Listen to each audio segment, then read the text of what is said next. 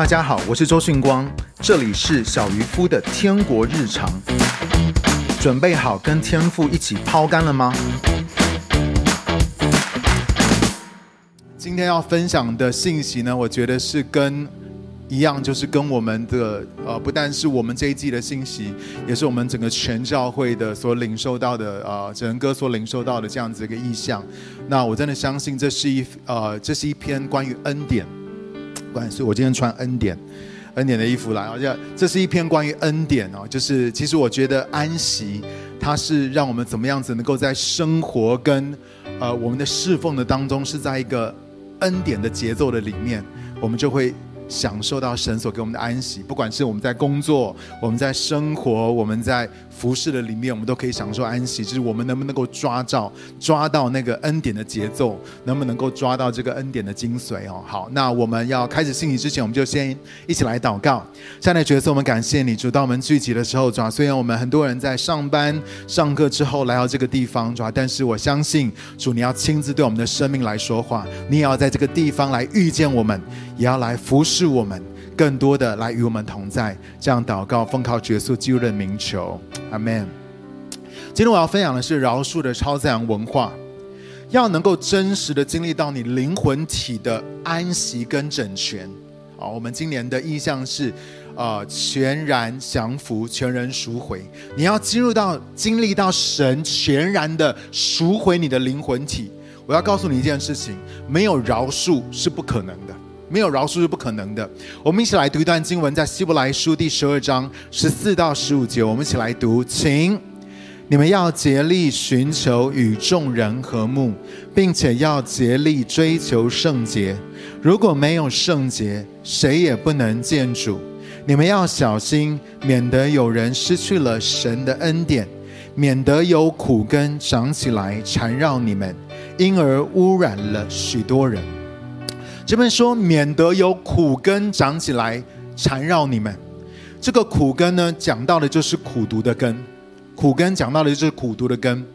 比如张沈牧师说，我人生中遇到最恐怖的五个人都是苦毒的人，而教会中最可怕的罪就是不饶恕。没有什么比苦毒跟不饶恕。对于一个人的生命跟一个环境的属灵氛围所带出来的杀伤力，要来得更大。我再说一次，没有什么是比苦毒跟不饶恕，对于一个人的生命跟一个环境的属灵氛围所带来的杀伤力，要来得更大。我告诉你，我们不是全然降服吗？可是苦毒的人超难降服的，苦毒的人超难降服的，因为他们会说他们里面有辨别的灵。他们里面有辨别的灵，他们总是会为自己的不饶恕跟怨恨找借口跟理由，然后说：“我告诉你哦，你看那个人就是怎么样怎么样怎么样，那件事就是怎么样怎么样怎么样。如果今天是我在辅导他们的话呢，他们就会试图说服我。他们之所以会这样，是因为他们过去被如何如何的对待，意思是说他们现在这个状况是没有问题的，It's OK, no problem。他们现在这样子苦读，他们不饶恕是很 OK 的。”可是我要告诉你，苦读跟苦读相反的品格是感恩，跟苦读相反的品格是感恩。你有没有发现，苦读怨恨的人，他们都超级敏感，他们非常的容易生气、被冒犯。可是感恩呢，却像是一个防护罩一样，它能够使一个人隔绝于一些会沾染、让人软弱、跌倒或者受伤的事情。并且保护我们的身心灵在一个健康的状态的当中，我要告诉你，感恩真的超级重要的，它会使我们一个人隔绝于一些会沾染、让人软弱、跌倒或是受伤的事情。人生当中一定会有这样子的事情发生在你的身上，可是当你是一个感恩的时候呢，你会发现在你的生命当中好像是有一个防护罩一样，会罩着你，会保护你，保护我们的身心灵在一个健康的状态的当中。保罗对提摩太说，《哥林多前书》第二章。第一节到第二节，我们一起来读哈，请。因此，我劝你，最重要的是要为万人、君王和一切有权位的恳求、祷告、代求和感恩，好让我们可以敬虔庄重的过平静安稳的日子。哦，我们都希望台湾是在一个平静安稳的一个状态的当中。然后保罗说了，那我告诉你，我们最重要的是呢，我们要为这些执政掌权的，我们要为他们恳求、祷告、代求跟感恩。照前面三个，我能够理解，我知道我们要为我们的国家、为我们执政掌权的恳求、祷告、代求。但是为什么要感恩呢？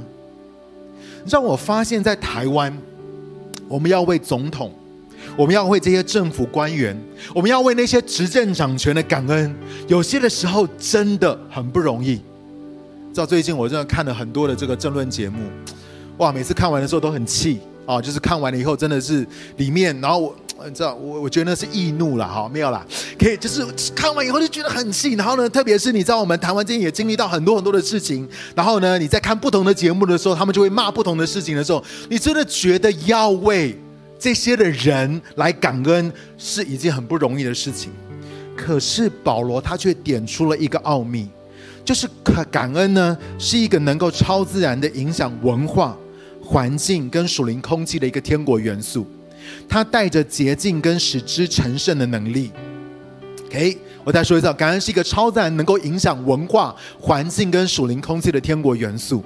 它带着洁净跟使之成圣的能力，意思是说，感恩它有赎回的能力。我们不是讲要全人赎回吗？感恩它是有赎回的能力的。你有没有想过，为什么我们常常每一次吃饭的时候要做谢饭祷告？因为感谢。会洁净桌上的饮食。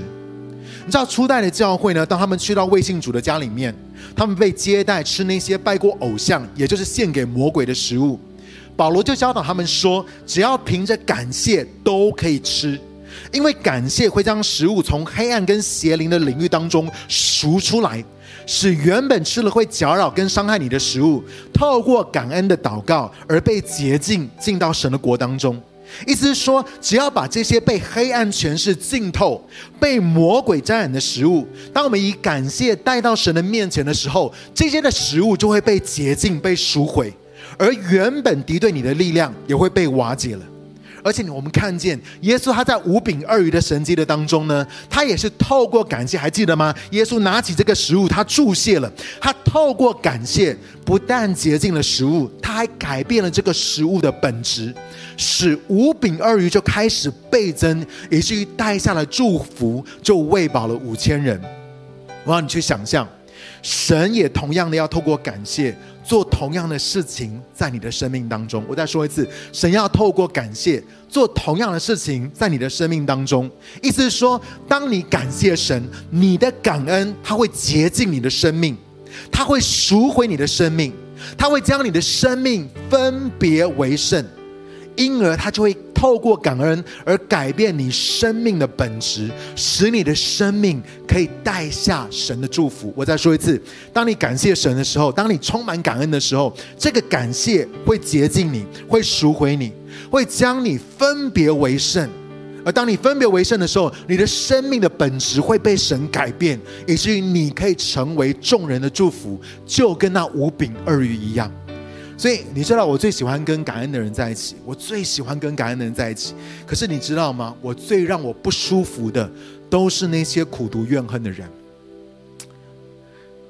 最让我不舒服的，很难相处的，都是那些苦读怨恨的人。有人问我说：“基督徒会被鬼附吗？”我不认为一个真的基督徒会被鬼附，因为有耶稣跟圣灵住在我们的里面。但是以佛所书第二第四章二十七节也说，不可以给魔鬼留地步，不可以给魔鬼留地步。意思是说，我们是有可能留破口，让仇敌进来影响我们。所以在服事的经历的当中，我发现有三个领域是最容易敞开门，让魔鬼来影响我们的。当然不是不只是这三个，但是有三个领域是让魔鬼最容易进来影响我们的。第一个就是吸毒。吸毒，特别是使用迷幻药之类会产生幻觉的药物的时候，你很容易为仇敌魔鬼开门。第二个呢是不道德的性行为，不道德的性行为，特别是不断参与变态扭曲的性生活的那些人，很容易向仇敌魔鬼开门。第三个，我告诉你，就是苦毒跟不饶恕。第三个最容易向邪灵敞开门的，就是苦毒跟不饶恕。这是为什么？我记我记得很多的时候，我们在聚会的当中，只要讲到这个部分，OK，只要特别是要服侍这个部分的时候，我都看见有很多的弟兄姐妹，他们是在捆绑的里面。然后呢，就会看见他们的身上，可能那个邪灵就会彰显。为什么？因为我就发现很多很多人生命当中，因着苦毒跟不饶恕，我们向仇敌敞开门，向仇敌敞开门。让我遇过最麻烦的童工，都是里面有苦毒的灵的童工，而且我发现怎么样跟他们谈都没有用，怎么跟他们谈都没有用。Bill Johnson 曾经啊，牧师曾经服侍过两个人，他们都不愿意饶恕，就是经过辅导以后，他们还是不愿意原谅跟饶恕，而最后这两个人都因着谋杀罪而坐牢，因为谋杀的灵的婴孩的状态就是苦毒。我再说一次，谋杀的灵的婴孩的状态就是苦毒，意思是说苦毒是小 baby baby，OK，他长大成熟之后呢，就会变成谋杀。看对弟弟亚伯跟对神苦读的该隐，你就会知道苦读有多大的潜力。这是圣经当中发生的第一个谋杀案，就是因为该隐对他的弟弟还有对神苦读。重点不是你会不会有一天真的有暴力倾向，重点不是有一天你会不会真的去杀人，而是你要知道苦毒会在你的心里面产生什么样子的影响。因为耶稣说，你一生的果效是从哪里发出来的？从心里面发出来的。如果你容许苦毒跟不饶恕在你的心里面的话，那个东西发出来会带来很大的毁坏。第十五节那边说，免得有苦根长起长起来缠绕你们，因而污染了许多人。苦毒最恐怖的地方是它会污染污秽人，你知道吗？它是会污染污秽人的。感恩会洁净我们，可是苦毒它会污染污秽人。我若是对一个人苦毒，我的不饶恕不只是会污秽我，还会沾染所有在我影响力范围当中的人。可是呢，却对我苦毒的对象起不了任何的作用。圣奥古斯丁说，怨恨就像是自己不断的吃毒药，然后希望对方死掉。我再说一次哦，怨恨就像什么？他说，就像自己你不断在吃吃毒药，然后可是呢，你却希望对方死掉。苦毒会毁坏的不是对方，而是我们这个承载苦毒的器皿。它会毁坏的不是你苦毒怨恨的对象，它会毁坏的，它会摧毁的是我们这个承载苦毒的器皿。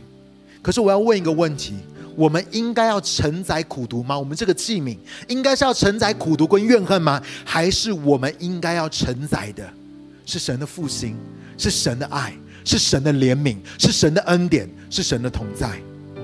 亲爱的弟兄姐妹，你要知道，我们若是一群被赎回的百姓，如果我们真的了解我们有多不配耶稣为我们死在十字架上，然而天父却还是无条件的饶恕我们，我们岂不是更应该去原谅那些得罪我们的人吗？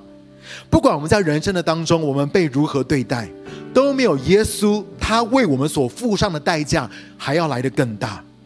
这样子，我真的不懂，我们还有什么是不能原谅？你想想看，耶稣他被怎么对待的？可是他仍然原谅。为什么我们还有什么是不能原谅的？当然，我必须要澄清，我必须要讲清楚一件事情：饶恕并不代表我就要马上信任，因为信任需要时间，需要时间慢慢开才可以建立起来的。可是饶恕不用，饶恕是瞬间的，我就可以做这个决定。我们来看路加福音哦，第六章三十七节到三十八节，我们一起来读，请要饶恕人，就必蒙饶恕，并且要用十足的伸头，连摇带按，上尖下流的倒在你们怀里，因为你们用什么升斗量给人，就必用什么升斗量给你们。我们记得主祷文也说了，免我们的债怎么样？如同我们免了人的债。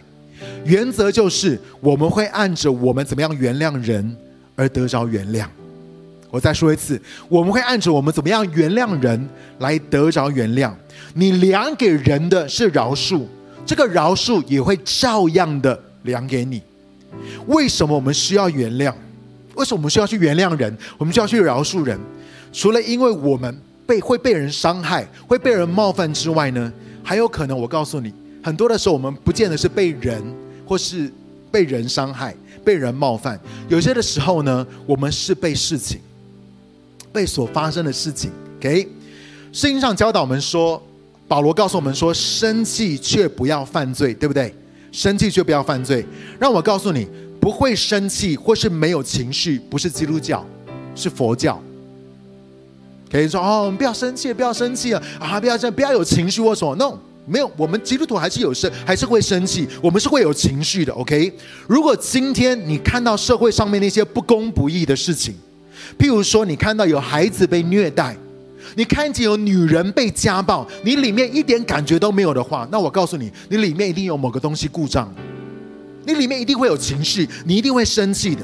会生气代表你还活着，然而。不，圣经上说我们不是不能生气，而是保罗说我们生气却不要怎么样犯罪。你知道什么是犯罪？当我们不饶恕，在苦读怨恨的里面的时候，我们就是在犯罪。意思是说，愤怒不能够把你带到苦读怨恨跟反击的当中。当你为某件事情生气的时候。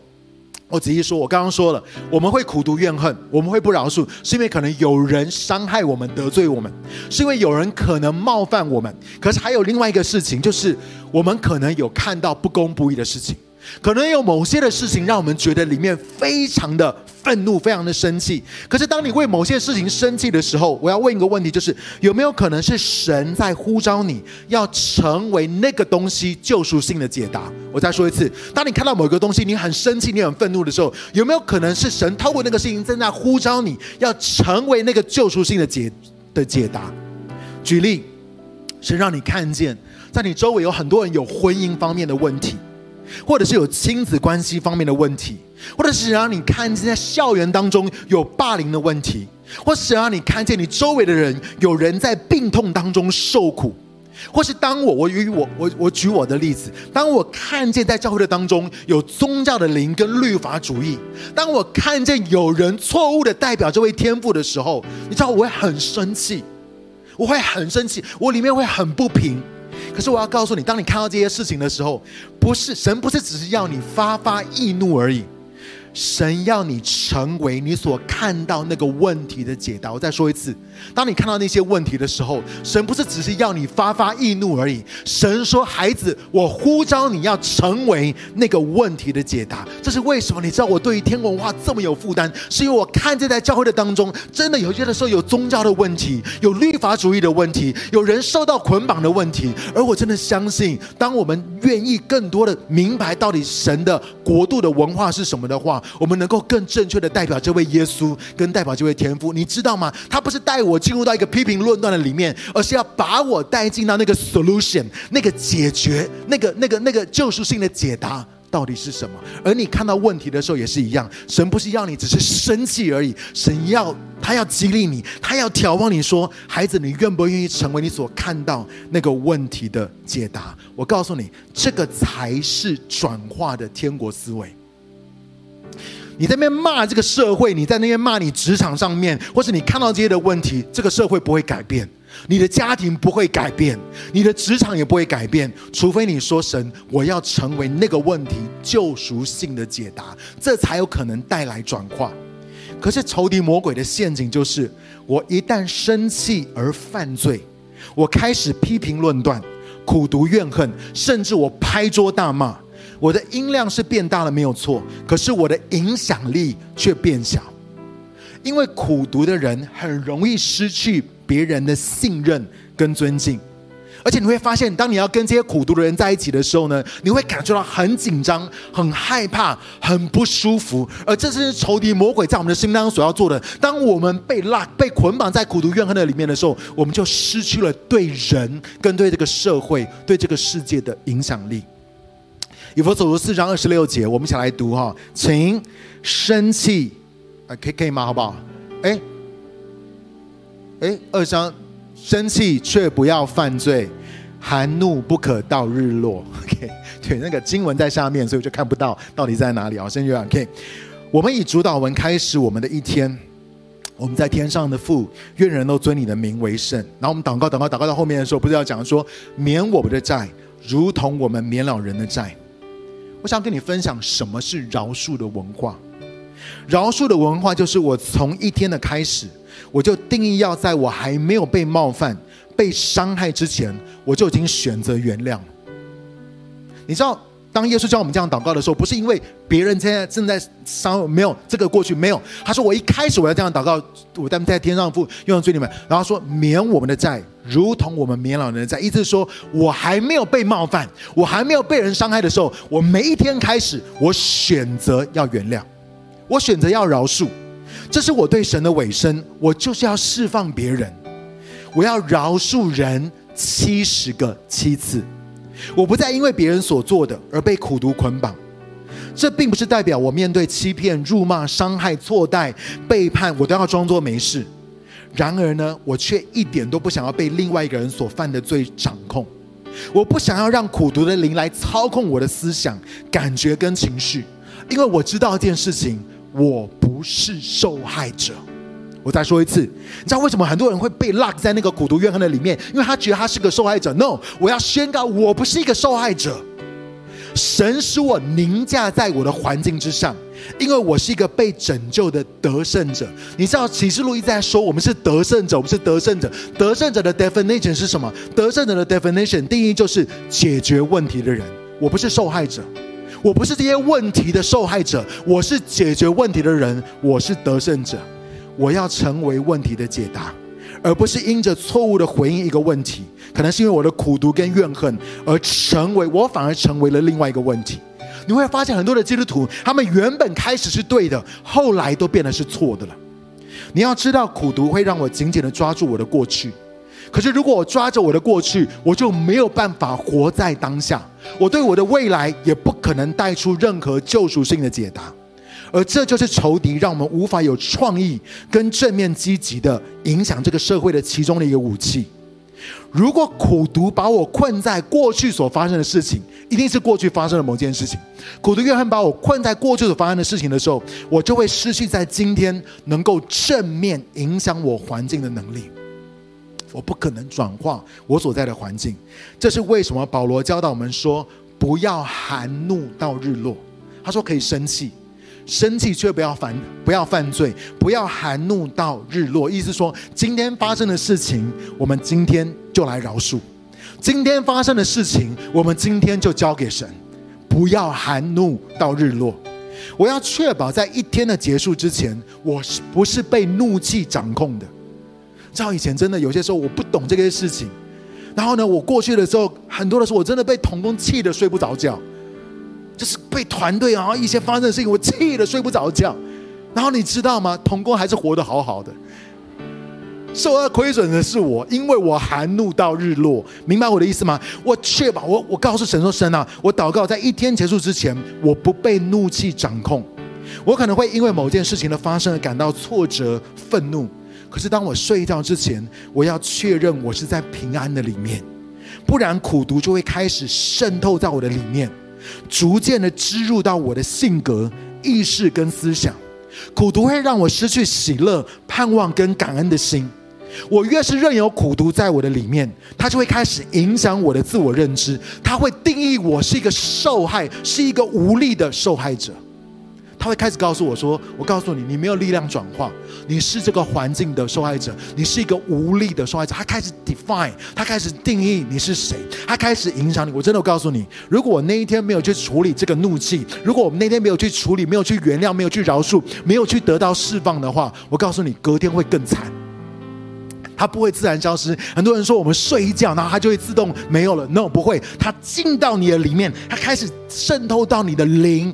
你的灵魂最深的地方，然后开始影响你的自我认知。你知道，耶稣要我带着去转化，成为这个世界解答的想法，来开始我的每一天。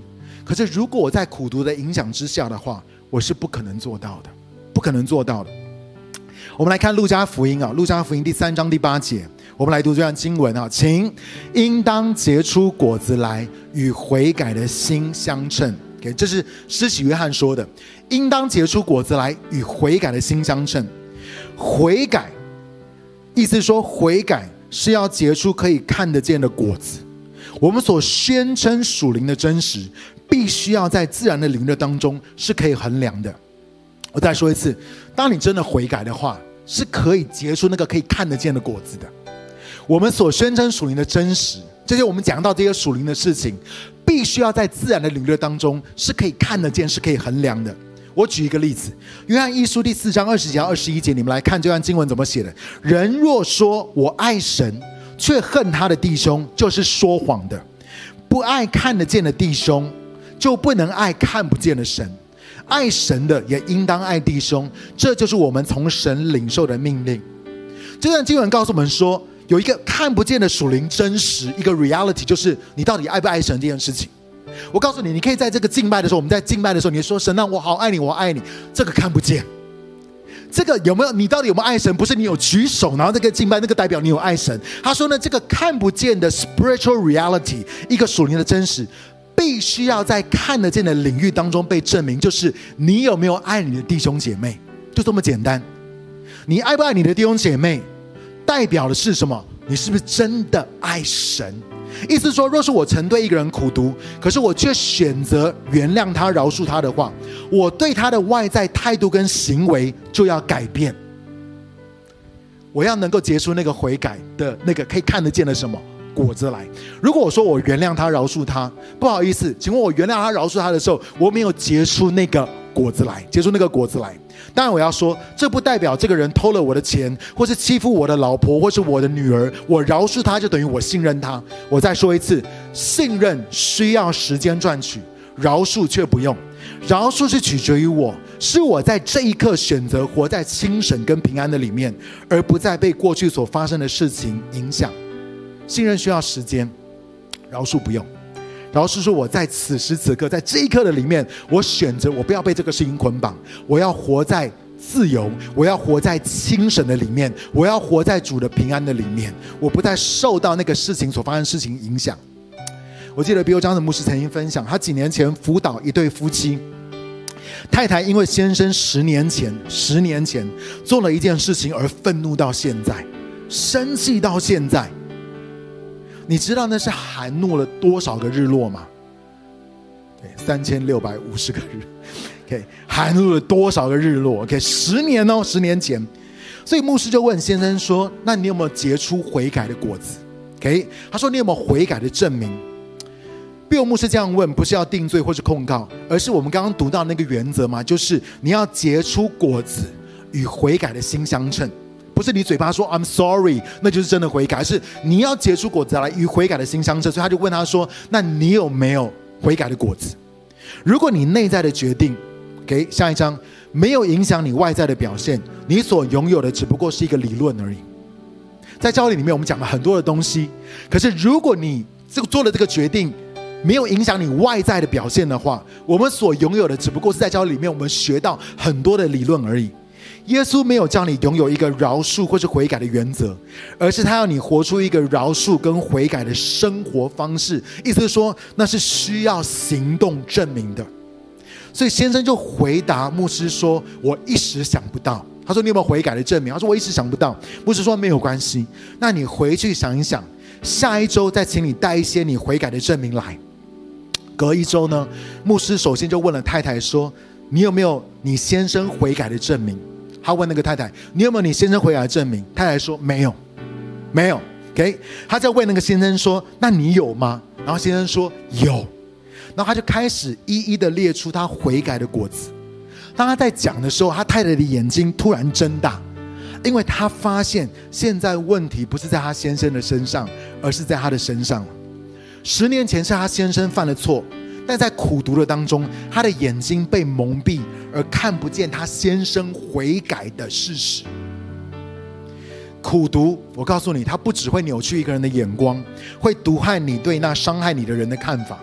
因着你用你过去痛苦的历史来诠释你所经历的人生，他甚至还会影严重到影响你如何看待这个世界。就算是我不苦读，我如果还紧紧的抓住我过去痛苦的经历的话，他就会仍然会开始行塑我现在看见我现在所发生的每件事情的这个眼光。意思是说，苦读会扭曲你的信念跟你的世界观。你知道，苦读也是一个信念，也是一个镜，一个滤镜一样，它会让你看这个世界的时候是透过苦读的这个镜片。这位太太开始发现，她先生说的是对的。她先生在这十年来真的有悔改的证明。重点是，当你饶恕一个人，拥抱饶恕的理论跟原则是没有用的。你需要有可以被衡量的行动。我刚刚说了，要结出跟悔改相称的这个果子，对不对？所以，当你饶恕的时候，请问你有没有结出跟饶恕相称的这个果子来呢？譬如说，你愿不愿意为伤害你的人祷告？为那伤害你的人祷告。如果你的肉体不想的话，那我教你禁食祷告。OK，禁食祷告就会致死你的肉体。OK，或者是打个电话，让那个让你很受伤的人，然后呢，你打个电话给他，或者是你约对方聊聊，跟他吃饭，来祝福他、尊荣他，甚至服侍他。对那个伤害你的人，对那个你很生气的人，你做这些的事情，让我告诉你，这样做真的会很痛。然而，只要知道在你里面那个很痛、很不舒服的部分，原本就是需要死的部分，那我告诉你，也没有什么。那个地方那些东西原本就是需要被致死的部分。我告诉你，我们不需不要去保护那些在我们的里面需要被致死的部分。我们该做的是要让他们都降服于基督，全然降服。不要继续抓住这些东西，说我没有办法饶恕，我不要去做这些事情。我为什么要去恢复关系？我为什么要去跟那个人互动？No，那个会让你不舒服。然后我告诉你，那就是你里面的那个肉体需要被致死的。然后呢，你就怎样让他降服于基督？你问耶稣说：“耶稣，你要我做什么？”所以，若是我饶恕这个人，我就需要在行为的上面有实质的证明。就算那那个人已经过世，或是他活在世界的另外一端，我根本看不到他，我也可以为他的家庭跟他的后代祝福祷告。比如张神牧师曾经分享，现在我们也要来这样做。我们在我们当中所有受过洗的人，可以把你的圣餐拿出来，我们要来做这个事情。除了在教会领圣餐，他跟师母也常常会一起在家里面领圣餐。我们把饼跟杯都拿出来。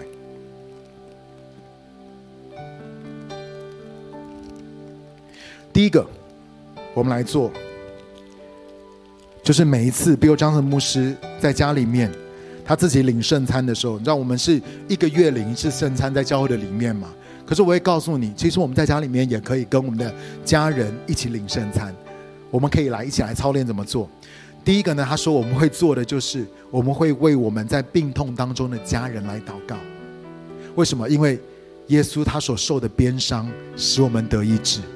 我要你去想，当我们在领主的身体的时候，这个身体是一个受鞭伤的身体。因为这个身体要使我们得着医治，所以思想你自己的身上，或者是你的家人，有没有人他们在病痛的里面？我要你为他们祷告，好不好？现在我们就以一分钟的时间，为我们自己的身体，还有为我们家人当中在病痛的当中。如果你有弟兄姐妹，主里的弟兄姐妹，我告诉你，那也是你的家人，你也可以为他们祷告，你宣告。主耶稣，因你受的鞭伤，他们要得着医治。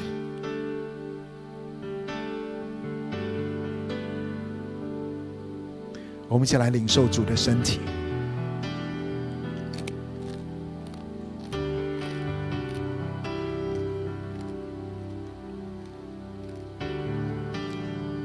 拿起主的杯来。第二个，他说：“约书亚说。”至于我和我家，我们必定侍奉耶和华。然后呢，他就开始为家里面的每一个人祷告，都能够认识神，可以爱耶稣。每一个人都要来侍奉神，为这个事情来祷告，可以吗？如果你家里面还有不认识神的家人，为他们祷告，因为这个羔羊是一家一只。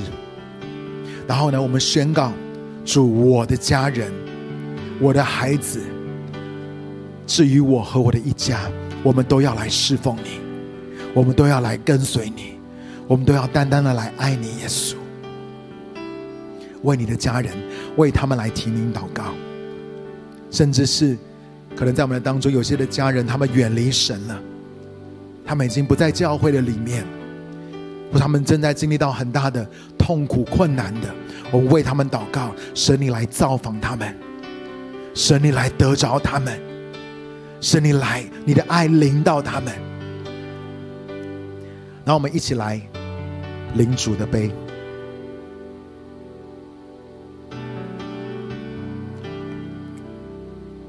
最后，最后，我们要做这件事情，就是在圣餐的最后。最后呢，Bill Johnson 会为那些成立事工跟机构来专门对付他，或是伯特利教会，不管是写书办特会来攻击他，开频道或是架网站公开批评他的书或是讲道。他说，至少有五个，至少有五个人，他知道的。当他去到某一个某一些城市服侍的时候，他们就会在机场或在特会场外举布条抗议。这五个人当中有三个人是世界有名的神的仆人。这个五人当中有三个人是世界有名的神的仆人。Bill Johnson 牧师永远都不会批评论断神的另外一个仆人。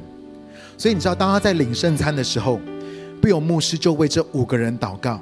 求神让他们在财务、恩宠、恩高、祝福、敞开的门上都一无所缺。他会为他们祝福祷告。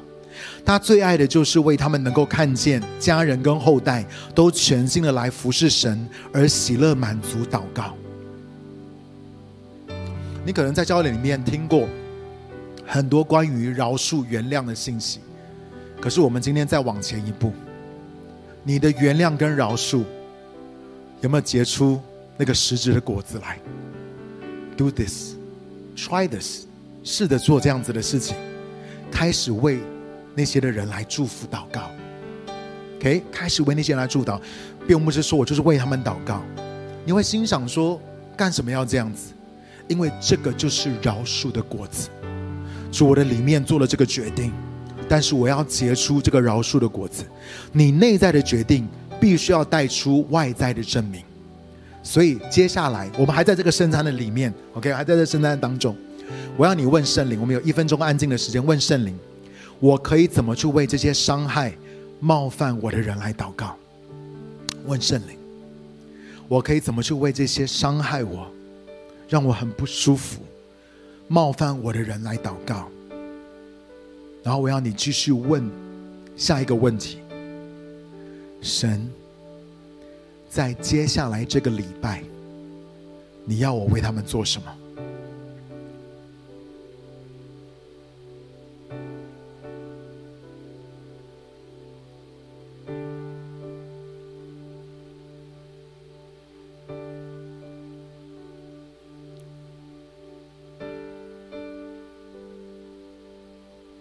主求你帮助我们，让我们可以结出果子，与悔改的心相称。过去我们对人有这样子的怨恨、不饶恕，或是苦读，但是主，我们选择饶恕，甚至我们再往前跨一步，主，我们愿意为他们来祝福。我们不但释放他们，我们更是希望神你祝福他们。你知道，当你要真心做这样的事情的时候，真的非常的不容易。但是你知道吗？这就是圣餐所带出来的大能。因为耶稣在十字架上，他废除了所有的冤仇，他废除，他拆毁了所有中间隔断的墙，效法我们的主，为那些伤害或者是冒犯得罪我们的人。为他们来祝福祷告，并且问圣灵：主，我们可以为他们做什么？OK，好，我们继续往下。OK，我们已经领完圣餐了，感谢主。希伯来书第十二章十五节，我们的一开始的经文：你们要小心，免得有苦根长起来缠绕你们，因而污染，因而污染了许多人。你知道，因着我们国家政治领域的撕裂跟冲突，在不同议题上面的对立。我发现很多的时候，连教会跟基督徒都受到影响。就我知道，其实我们在我我去到美国的教会的时候，我也发现，真的美国他们碰到疫情的当中，因为有些人相信疫苗，不相信疫苗，光是很多的这些东西，然后包括他们选举的时候，有不同的党的时候呢，在教会的里面就造成了很多的冲突、争吵跟分裂，这样连我们基督徒跟教会都会受到这些事情所影响。所以，我们需要基督徒在持守公义跟属神的价值观的同时，不要被苦毒所影响。这个真的很重要。我们要在持守公义跟属神的价值观的同时呢，不要被苦毒所影响。OK，我认为世界上面其中一件最难的事情，就是要服侍一个族群，却不要拾起他们被冒犯的点。我再说一次，我觉得世界上最困难的一件事情，就是我们想要服侍一个族群，却不要拾起他们被冒犯的那个点。我举例，要服侍贫穷人，却不要被有钱人冒犯；要服侍有钱人，却不要被那些不工作只想领社会救济金度日的人冒犯；要服侍儿童跟青少年，却不要被不看重下一代的成人冒犯；要服侍上一代。却不要被不尊荣长辈的年轻人冒犯，要服侍一个种族，却不要被另外一个种族的所作所为冒犯。你会发现这个清单是永无止境的。就像是我举一个例子，我们要捍卫婚姻家庭的价值，却不要被同运团体他们所做的冒犯；或者是今天我们想要服侍那些有同性吸引倾向的人，可是我们却不要被教会的所作所为而冒犯。你会发现，这实在是太难。我们很容易服侍一个族群，可是我们会拾起他们被冒犯的那个点，明白我的意思吗？那我们会很生气，那我们就会进入到什么批评、论断跟苦读、怨恨的里面。我当然相信神在乎我们国家社会所面对的光景，我相信神 care，但是神有的不是看法跟意见，因为神本身就是真理。你要知道，神本身就是真理，真理不需要一直强调自己是真理，你知道吗？神本身就是真理，他不需要一强调说我是真理，我是真理，你这个是真理，不是，他就是真理。OK，就像约书亚问使者说：“你是站在我这一边，还是站在敌人那边？”使者说：“都不是。”所以关键不是神是不是站在你这一边，而是是你是不是站在神那边。我再说一次，关键不是你神是不是站在你这一边。那很多的基督徒要神站在我们这一边，no，是我们要不要站在神那一边？我认为在很多的议题上面，下一章，仇敌魔鬼并不在乎你的意见跟看法是什么，他只在乎你有没有离开基督的本质来捍卫你所谓的理念。在许多的议题里面，我们其以后会经历到更多的议题，他并不在乎你的意见跟看法是什么，魔鬼只在乎你有没有离开基督的本质去捍卫你的理念。OK，意思说有蛮多的事情，魔鬼其实并不在乎你所坚信的是什么，他只在乎你会不会以很不像耶稣的方式去处理面对这个事情，你会不会离开爱，你会不会离开生命树，你会不会选择分别善恶树，用苦毒怨恨的方式来回应？我要告诉你，如果是这样子的话，就算你一开始是对的事情，也会变成是错的。你说我只是想要我的老公爱主而已。可是我告诉你，你可以用错误的方式来使这件事情成就，带出来的很多的时候是婚姻的破碎、婚姻的苦毒跟怨恨。你明白我的意思吗？我们有我们的想法，我们有我们的立场，可是魔鬼在乎的是你有没有离开爱去做这件事情？你有没有离开基督的生命去做这件事情？你有没有离开生命树去达成你的目的？我们很多的基督徒，我们想要达成我们的目的，然后我们里面很气、很愤怒，我们说这是易怒。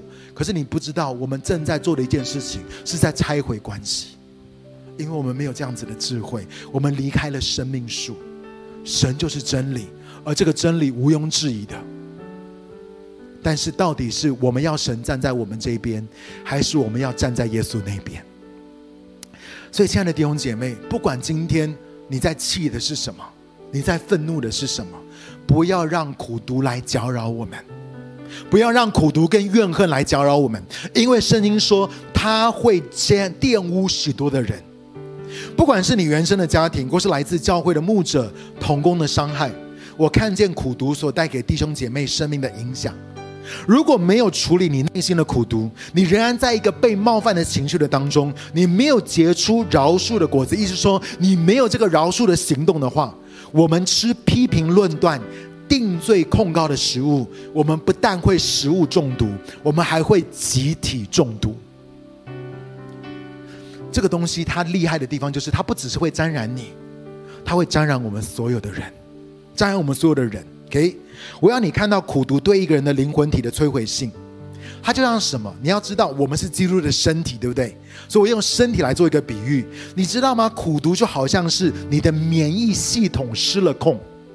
神创造我们的免疫系统，原本是要怎么样保护我们的，保护我们的身体的。可是当免疫系统失调，免疫系统失了控的时候，是什么？我告诉你，就是自以为意。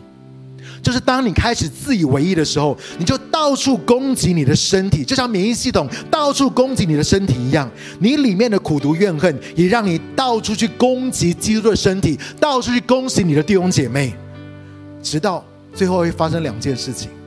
第一个就是很有可能是你会离开这个身体。我看到有很多人因为苦读怨恨而离开了教会，你会离开这个身体。第二个事情就是你会跟这个身体同归于尽。我看见苦读怨恨带给教会、带给基督的身体多么大的亏损，多么大的亏损！你要知道，合神心意的愤怒原本是要带出救赎性的目的跟解答的，但是因为过了日落，因为我们不去处理，而变成了苦读。我知道，可能在我们中间有人带着非常悲惨的过去，别人对你所做的事情，令你经历到难以想象的痛苦。但是我只是要告诉你一件事情：在原谅跟饶恕之外，是没有自由跟整全的。在原谅跟饶恕之外，是没有自由跟整全的。我们会被我们里面想要控诉跟报复对方的想法沾染。我们不该被动的容许仇敌把这样子的意念放在我们的里面，而是我们需要像腓立比书第四章第八节所说的，把主导权要拿回来。那边说什么？我们一起来读，请。最后，弟兄们，凡是真实的、庄重的、公正的、纯洁的、可爱的、声誉好的，无论是什么美德、什么称赞，这些事你们都应当思念。神要我们以思想美好良善的事物来取代苦读的想法。神不要你继续想到那些的伤害，不要你继续沉浸在那些负面的想法里面。神说：“我要你去想那些美好良善的事情。”知道以前会有人告诉我说：“你知道又有谁在背后说什么吗？说了你什么吗？”你知道在教会里面，你会不会常常听到这样的话？你知道又有谁在你的背后说了什么吗？你知道，在青年牧区的当中，我曾经被传道人敌对过，敌对过。因着我的行事风格，因着我的个性，在教会呢，攻击、黑函、谣言、误会、重伤我的指控，从来都没有少过。我记得当时信东哥跟整个刚回来的时候，他们刚从这个呃圣经学院毕业的时候回到台湾，我们一起服侍的时候，然后他听到这些事情，然后他们就会问我说：“你怎么都不去解释，不去澄清？你为什么不去？”为自己来辩护呢，对不对？特别是你知道，我们当中有这个就是信荣哥，情何以值千金，对不对？这很有义气的信荣哥，这样每次他就会很看不下去，他就会觉得很生气这样子，然后他就说：“你为什么不去摊牌啊？你为什么不去？就是……然后你知道，我里面就真的觉得没有什么必要，我觉得没有必要，因为耶稣都说要爱你的仇敌了，更何况。”我认为这些人根本就不是我的仇敌，他们都是神的儿女，而且他们有一天也都自己需要向神交账。我跟你分享一个秘诀，我跟你分享一个秘诀，可以可以帮助你饶恕，可以帮助你饶恕。你如果安静，不为自己伸冤，公义的主必为你伸冤。OK，我再说一次哦，这个秘诀我真的已经看见太多次、太多次发生了。你如果点点安静。不为你自己伸冤，这位公义的主，他必亲自为你伸冤。OK，可是呢，你如果自己出声或是反击的话，神就会把他的手收回去，说：“好，那你来。”我再说一次，如果你自己出声或是反击的话，那神就把他的手收回去。亲爱的弟兄姐妹，不要忘记，连我们自己都是迫切的需要神的恩典。我们凭什么？不去原谅别人呢？可以不原谅别人，我们凭什么不去饶恕别人呢？神要我们永远保持一个尊荣人跟敬畏神的心。必有牧师说，若我原谅并且为对方祝福祷告之后，我还是很气，那我就他那个时候这样分享，他说：“那我就开始想我的太太，因为我的太太就是我的腓立比书第四章第八节，他就是所有那些美善的，哇哇，就是纯洁的，哇可喜悦的。他说他就是我的腓立比书第四章第八节。他说当我想我的太太的时候，我就得着释放。所以亲爱的弟兄姐妹，我要问你，你的腓立比书第四章第八节是什么？去想。”这些东西不要再去想过去的事情了，去想那些神要你想的那些美好的、那些美善的，不要给魔鬼留地步，不要再想那些仇敌魔鬼要你想的事情了。仔细听好，苦毒的想法一点都不 OK，它是教会当中最被忽略，但是也却是最摧毁性、最具摧毁性的罪，影响大到使我们许多人都一起食物中毒。所以最后我要给你如何面对苦毒、不饶恕跟怨恨的工具，如何可以行走在饶恕的里面，在神救赎的目的的当中，然后你会成为这个世界转化的解答。我跟你分享三个很快讲，第一个，你需要有为父为母的心，你需要有为父为母的心。你去读那个浪子的故事，你就知道天父他是如何饶恕的，而且你知道那个天父的饶恕，那个父亲的饶恕是有行动的。他没有说“我等你先悔改”，没有，他跑过去抱他，然后呢，怎么样？为他披上外袍，戴上戒指，穿上这些东西，全部都是有行动的，他都是有证明。然后他为这个小儿子杀了什么肥牛肚？你看见这位天父，这位父亲的心，他是如何饶恕的？你知道我在还没有做父亲的时候，我以前真的就是我很气同工。我很真的发生这件事情让我很挫折，我很气，我很气的同工。然后呢，你知道，我就需要，然后而且我上次跟你分享嘛，我的同理真的超弱的，就在我的那个 strength 的很后面。对啊，所以呢，我真的需要透过领受天赋的爱，来超赞的领受一个为父的心。意思是说，在我们当中，就算你没有做父亲，你也可以领受这个为父为母的心。OK，然后呢，当我做父亲之后，神就说。把每一个冒犯你的人都当做小尊就好了。唉，你知道我真的需要每一天不断的饶恕他七十个七次吗？啊，没有啦。对，我真的发现，当我有孩子的时候，真的很，不一样，对不对？因为我应该从来就好算了，不要讲下去。OK，好，来为父为母的心啊，为父为母的心。你知道，我还是想要讲一下。知道有一次，他他就是我们在飞机上面的时候，他就很不舒服或什么，然后可能他就是卡了一个大便在他的屁股上面。我跟我的太太就去厕所，然后我太太就把它拿出来。然后你知道我是很有洁癖的人，我既然伸手就要把我太太手中的大便拿过来，对，然后我伸手的时候，我太太愣住了，她看着我说。我们我还是把它丢掉好了，就是我完全没有想到，因为你你要知道，就是就是如果你爱的话，如果你有一个为父为母的心的话，对不对？你会把别人的大便结果没有了？好，第二个，第二个，第二个，家人，我们要有家人的心态，不要像浪子故事的哥哥，对弟弟跟爸爸苦读跟怨恨。你知道他是对弟弟跟他的爸爸非常的苦读怨恨的。我告诉你，我们都是一家人。我们都是一家人，我们不要分彼此，我们不要再计较，我们都是在主里面，都是一家人，我们是家人，我们是家人，Amen，都是我们的弟兄姐妹，都是我们的弟兄姐妹。虽然我们的弟兄姐妹有些很怪，但是都是我们的弟兄姐妹，都是一家人。每一个家庭都有一些怪的人，但是都是一家人，Amen。OK，好，感谢主。第三个，第三个，最后一个了。必用牧师的父亲说：“除非你为人洗过脚，不然你不会知道他为什么走路会这样。除非你为人洗过脚。”为这个人洗过脚，不然你不会知道他为什么走路会这样。我们都说受伤的人会伤害别人，我们也常会被这种人冒犯。但是唯有当你谦卑，愿意谦卑去洗他们的脚的时候，意思说你愿意去聆听他们所经历的伤到底是什么，你才能够同理，你才能够理解他们为什么今天走路是一拐一拐的。你不明白他们为什么走得这么慢，或者他们为什么会这样？他们走路为什么是一拐一拐的？你去洗他们的脚，然后你去聆听，然后你去同理，然后你去怜悯，你就会知道哦，他们为什么？他们曾经受过怎么样子的伤，然后你里面就不会再那么容易被他们冒犯，而是会有更大的怜悯跟恩典，而你就能够原谅跟饶恕。这些人都是我们的家人，这些人都是神的儿女。Amen。OK，去洗脚，这是为什么？耶稣跟门徒说：“我这样为你们洗脚，然后我也要你们怎么样？彼此洗脚。”被冒犯的时候，被人伤害的时候，神说：“我要你去为他们洗脚。”你就会知道为什么他们会这样子，然后你就能够给他们怜悯，给他们恩典，去同理他们，你就能够原谅他们。所以好不好？今天我们要一起来祷告，我们每个人都把眼睛闭起来。最后，我们要祷告耶稣，你的宝血，我们刚刚一起领主的饼跟主的杯嘛。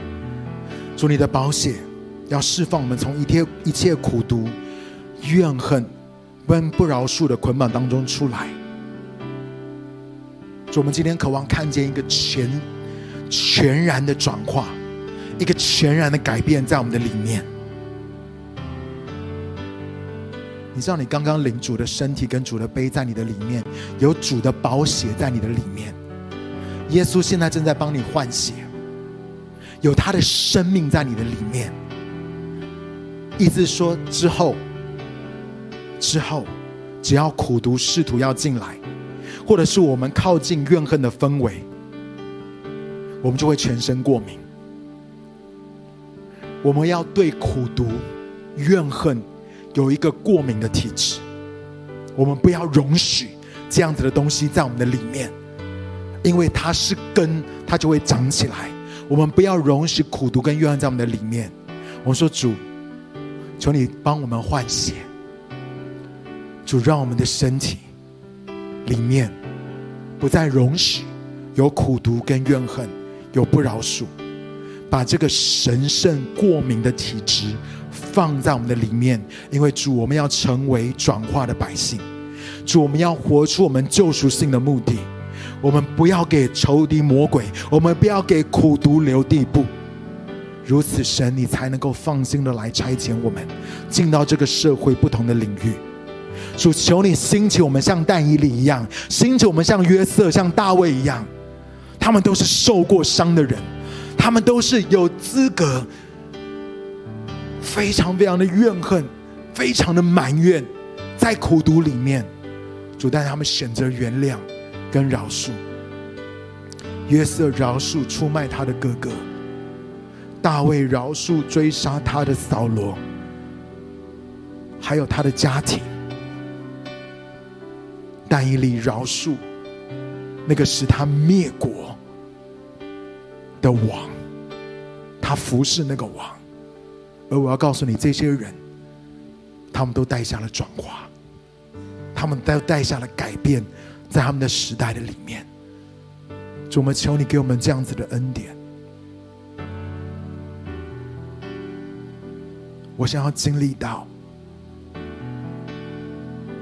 全人赎回，全人，我的灵，我的魂，甚至我感觉到在我们当中有些人，你的病痛是跟你的不饶恕有关的，你的疾病是跟你的不饶恕有关的。我奉主耶稣的名，当你原谅饶恕的时候，这个疾病、这个病痛就无权无分在你的身上。主，我们想要经历全人赎回，但是神，你先要我们全然降服，在原谅跟饶恕的里面，主，你要我们全然降服，把我们的伤害，把我们里面的埋怨，把我们里面的苦毒跟怨恨，都交给你，都交在你的手中。我特别有感动，在我们当中有些的人。你不只是对人有这样子的苦毒怨恨，很有可能你是对事情，有些的事情让你非常的愤怒，让你非常的，甚至你气到睡不着觉。你觉得为什么这样？为什么会有这样子的事情发生？你非常的难过。可是你知不知道，神正呼召你，成为那个事情救赎性的解答？神呼召你。要带来转化。神不要你在埋怨的里面开始定义你自己是受害者。神说你是得胜者，你是得胜者。在我们当中也有人，可能你对于神也有很多的苦毒怨恨，这些的感觉，你可能不敢大声的说出来，但是你对神很挫折，你对神很生气，你对神很失望。我不是告诉你说要原谅神跟饶恕神，因为神从来都没有犯罪，神从来都没有做任何对不起我们的事情。但是我今天要你做一个事情是，主，我愿意放下这个苦毒怨恨，这个愤怒，不饶恕在我的里面是对你的，以及我跟你之间不再有任何的隔阂。我跟你之间不再有任何的隔阂，不再会有任何的疙瘩，因为主，我想要来到你面前，主，我想要向你完全的敞开，主，我想要再一次完全的信靠你，相信你，信任你。主，把这些的冒犯、这些的伤害、这些在我里面的怨恨、挫折感都挪去，让我全然的来爱你，向你敞开。在我们当中，可能也有些人，你不原谅、饶恕你自己。可是我要告诉你，耶稣已经原谅你了，耶稣已经饶恕你。我不知道过去你做了什么事情，让你非常的一直活在悔恨的里面。可是神今天对你说：“孩子，我原谅你了，出来吧，不要把你自己困在你过去所作所为的那个牢笼的里面。”我已经释放你，我不纪念你所犯的错，我不纪念你的罪，我用我的宝血完全涂抹。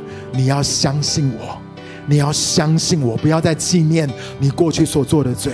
你可以坦然，你可以坦然的来面对，因为耶稣已经涂抹你一切的过犯，他已经赦免你，他已经饶恕你了。好吧，我们从我们的位置上站起来。我们最后，我们一起用这首诗歌，我们来回应。让我们用这首诗歌为我们自己来祷告。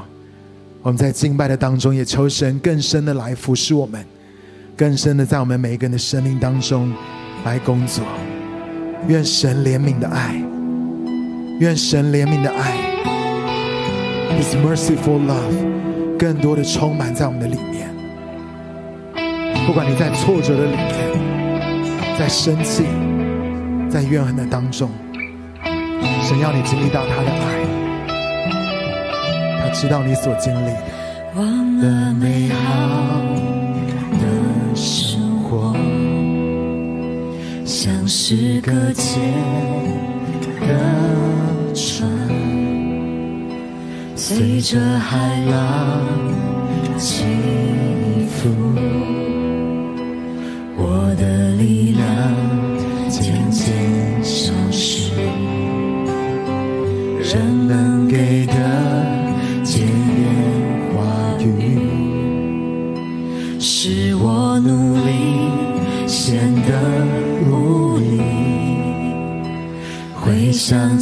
起你温柔的语，眼泪中流着。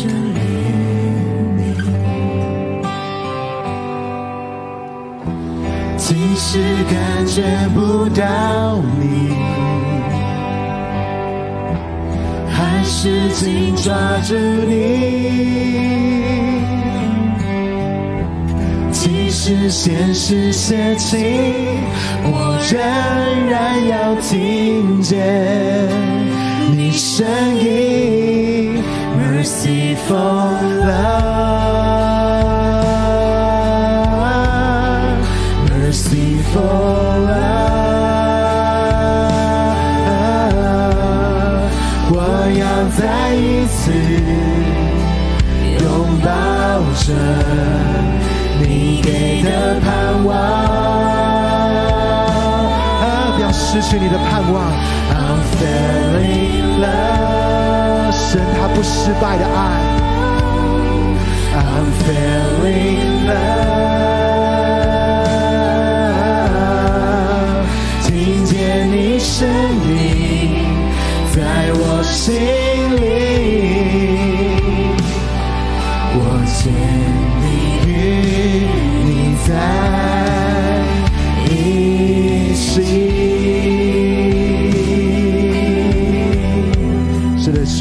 拆毁所有中间隔断的墙。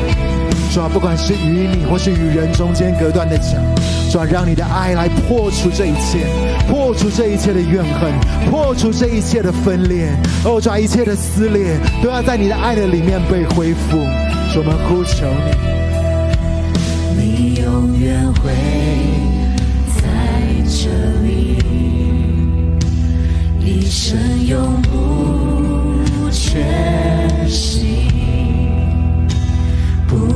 不能控制的想起你，更多的来思想他，此刻进入最深安息。即使感觉不到你，还是紧抓着你。即使现实歇息，我仍然要听见你声音。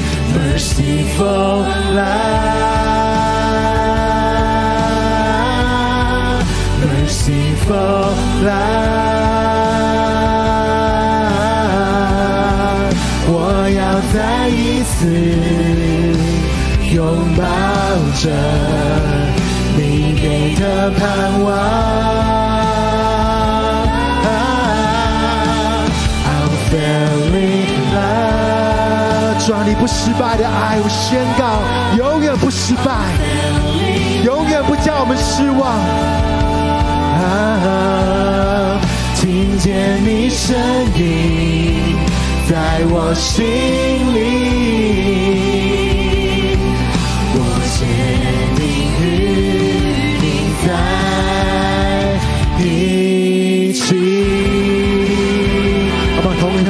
祷告，同声开口。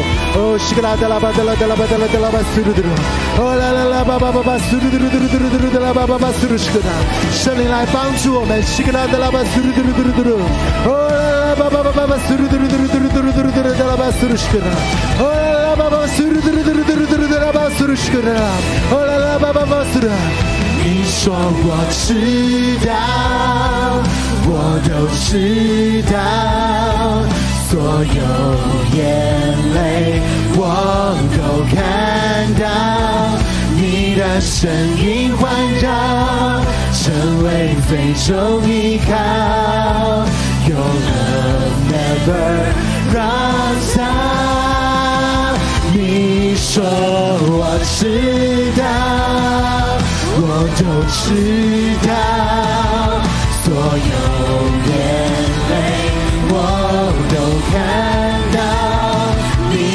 你的身影环绕，成为最终依靠。Your love never runs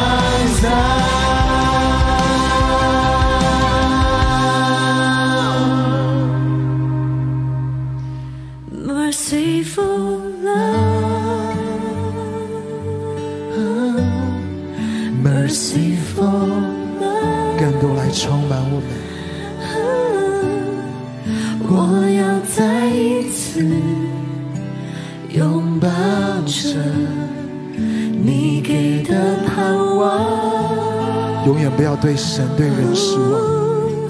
I'm feeling love, I'm feeling love.